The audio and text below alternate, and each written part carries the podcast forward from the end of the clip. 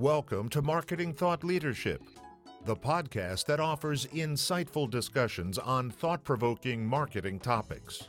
Here's the host of our show, marketing consultant, speaker, author, and educator, and the president of Leverage 2 Market Associates, Linda Popky. Hi, this is Linda Popky, and welcome to our latest episode of Marketing Thought Leadership. I'm here today with Joseph Rosenfeld. Joseph is a personal brand and style strategist who helps his clients discover their personal brands and design their personal styles. As Silicon Valley's trusted strategist, with 25 years' experience, his clients benefit from a simplified yet sophisticated system of creating a personal brand and style that's suited to their personalities, goals, coloring styles, and bodies. So, thank you, Joseph, for joining us today. It's my pleasure, Linda. Thank you for asking me to uh, appear with you. So, Joseph, today I'd like to talk to you a little bit about how um, how your your personal style really impacts your personal brand, and can you explain a little bit about what you mean by personal brand and how is that important to leaders? Absolutely. Your personal brand is your unique promise of value. So, the way that a person can communicate authentically what their brand value is, what that promise is, is going to help differentiate you from another person. Okay. And and why is that so important for leaders to be able to do that? From a leadership perspective, I think the key is that when you are clear about what that brand message is, you're able to get other people to be on brand with you. Strong leader has a strong brand, has strong messaging, and ties all of that into the brand values of their company. So a leader would basically have the same uh, principle, guiding principles as what their company is. Usually, how, the question comes through with clients well, if my company stands for this, how do I stand for this? And my answer is if you're already there with the company, how are you how could you possibly not be in alignment? Let's actually work together to make sure that the message of your company is in fact your message and we always find out that there is really strong alignment. Excellent. So, you know, having some familiarity with the whole idea of personal branding and, and how managing how you appear to others online, how does your personal style fit in with all of this? This is one of the most interesting facets of my business and how I work with clients, and that is to focus on personal style insofar as how it affects a person's personal brand. The reality is, if 7% of our communication is effectively verbal, what's happening with the rest? It's nonverbal.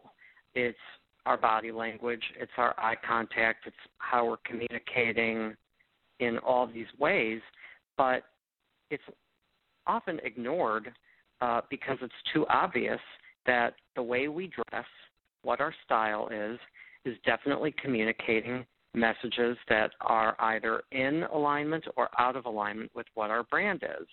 And that has so much to do with the colors that we wear, the styles of our clothing, the motifs in our clothing, if we're wearing logos or an absence of logos. Um, so many different things uh, really go into effectively communicating what your personal brand is through your personal style. This is so fascinating because I, I think we, we spend a lot of time in marketing talking about personal about branding and also talking about personal brands and I think people understand they need to have you know for example they need to present themselves and not kind of show up in in dirty clothes or old clothes or whatever. But the whole idea of logos or motifs on your clothes or the colors that you wear is very different. So could you talk a little bit about that? And, and how do you kind of understand how to how to dress someone actually. Sure. Um, for example, uh, let's talk about lapels on a coat.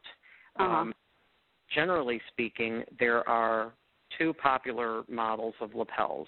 There's the notch lapel, which is a little bit softer, and then there's a peak lapel, which is a little harder and a little more angular. uh, for someone who, uh, and there are others, there could be a rounded collar mm-hmm. or a rounded lapel, but that's a little more unusual and generally left for some kind of formal wear looks. Um, so I focus most of my attention really on the peak and notch lapels. So the notch lapel is really great for someone who is not trying to have it be all about them. Um, and that's most people. But I have so many other clients who actually really need the strength and energy of a peak lapel. It gives them um, added confidence in some way. Uh, it can also uh, help give them the look and feel of a little bit more strength, that they're being a little bit more bold uh, when they put that kind of a garment on. Some of my clients will only wear peak lapel garments. Other clients will only wear notch lapel garments.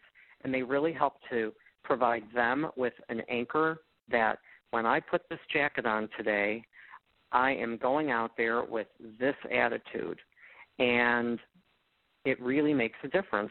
The onlooker who's uh, paying attention to the way my client is dressed is also receiving this kind of visual information. And if my client looks like uh, he or she is going to be falling asleep at the table wearing a peak lapel jacket, they look pretty much out of alignment. so this keeps them all on focus and on track, which is very exciting. It gives them a certain kind of energy. This is fascinating, and I have to tell you, I, I haven't even thought about what a lapel looks like or which one would be right or wrong or whatever. So the fact that you you know all this is just amazing to me.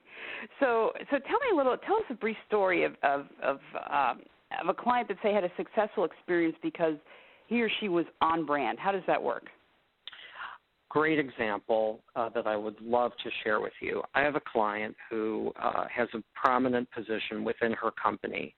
Um, there was a day where she was going to be speaking uh, for as the keynote speaker at a women's initiative conference for the company, and 200 of the topmost female employees from the company were going to be in San Francisco for this uh, day long program.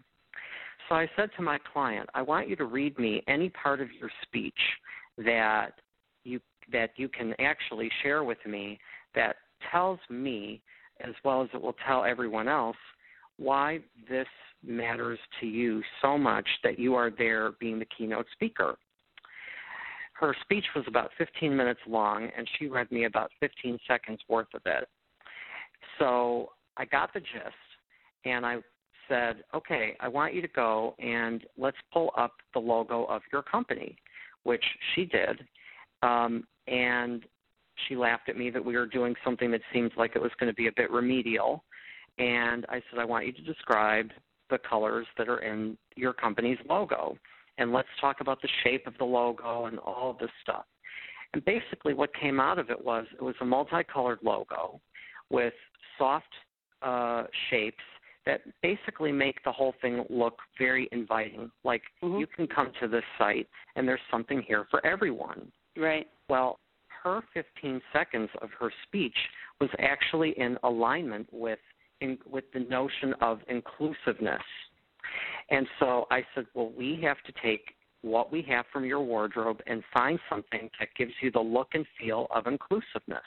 And she said, oh my God, how are we going to do that? And I said, oh, this is going to be so easy and so much fun, you're not even going to believe it. So I took a really great green sweater, some blue jeans, some black motorcycle boots, and a blue uh, nubuck vest, put that all over top. She put the whole thing on. She has red hair to begin with. And with all of these colors, the red, the green, the blue, she was looking like the vision of inclusiveness incarnate. And I topped it off with a really great gold necklace, and she went out the next day and she rocked the house. Wow. Wow, that's just amazing. I would have never even thought about this. So I find this very, very fascinating. Can you tell us, so what could folks listening to this do on their own to improve their own personal brand and style? I mean, ideally, if, if we could do this, we would have Joseph. You would come out and you would you would work with each of us individually. But since you can't be everywhere, all over the place, and there's lots of people listening to this, what kind of tips could you give us that would help those of us that don't have the privilege of having you physically there, working through our wardrobes? Absolutely. I think you have to be cognizant of the color choices that you are making. Uh, when you are going through your closet or when you go out shopping for something new, the first filter is does this color support me? And I think that it sounds a little basic, at least to me, because this is what I do for a living, but a lot of people actually blow off the importance of color. But we feel a certain emotion or a certain strength around our favorite colors. We feel other emotions around colors that are depleting of our energy. So I would at least suggest that what each of you do is slow down the process just a little bit and pay attention to the color choices that you're making. If you feel really great about a color, chances are it will work for you in some version. You can always fine tune that down the road, but that's one basic thing you can do. Another thing that you can do is really get into paying attention to how your clothes are fitting. Uh, one thing that I find is so true of most of my clients is that they want to be comfortable.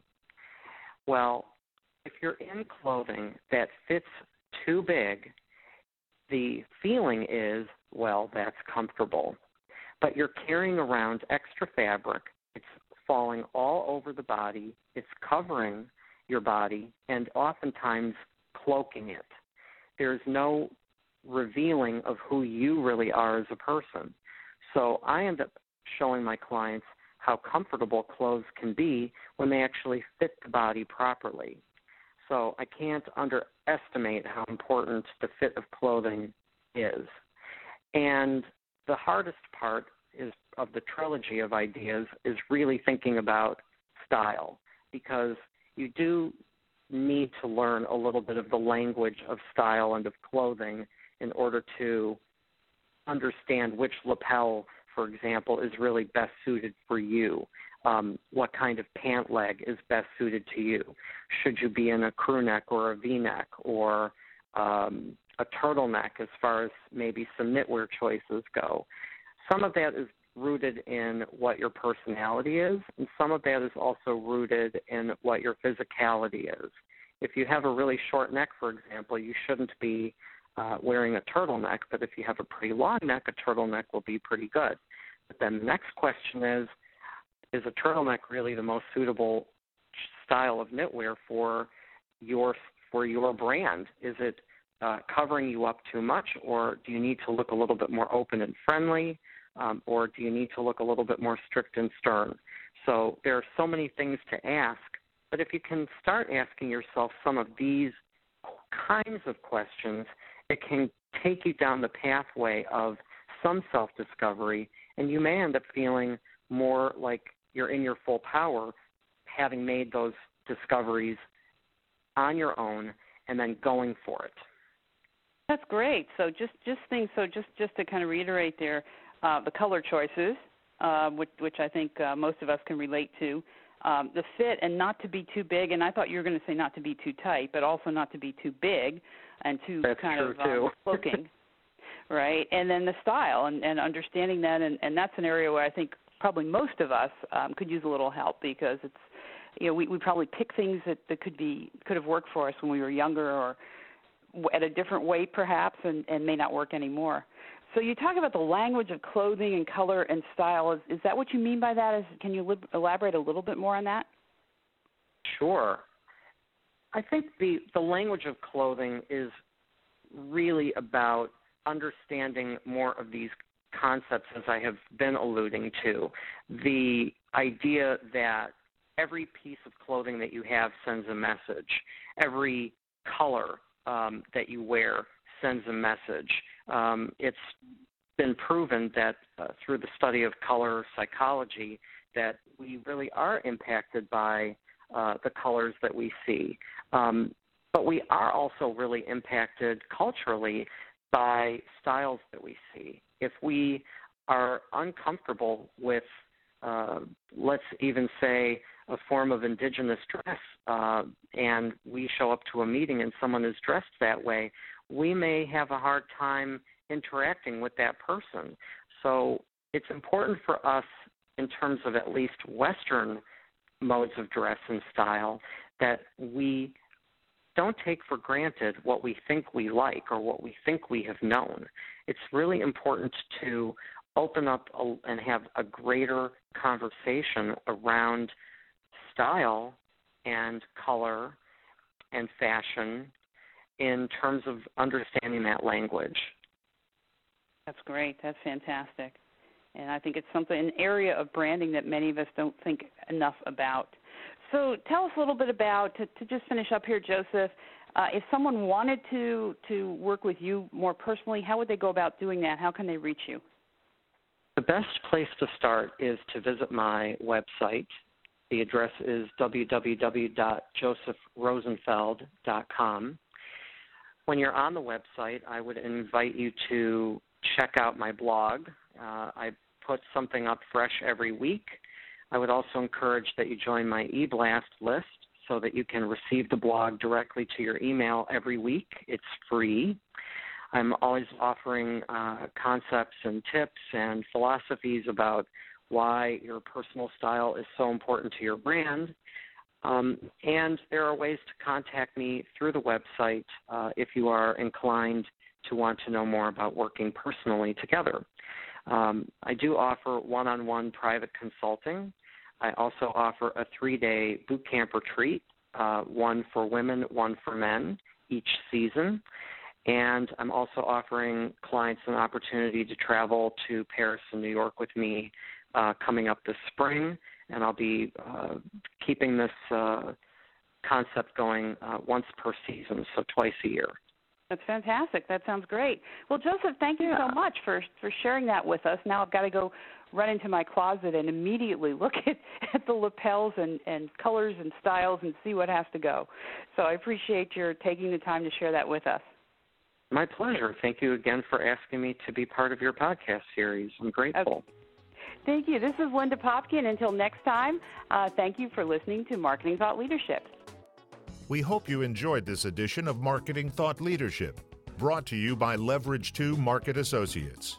If you'd like to find out how powerful marketing results can transform your organization, contact us at www.leverage2market.com.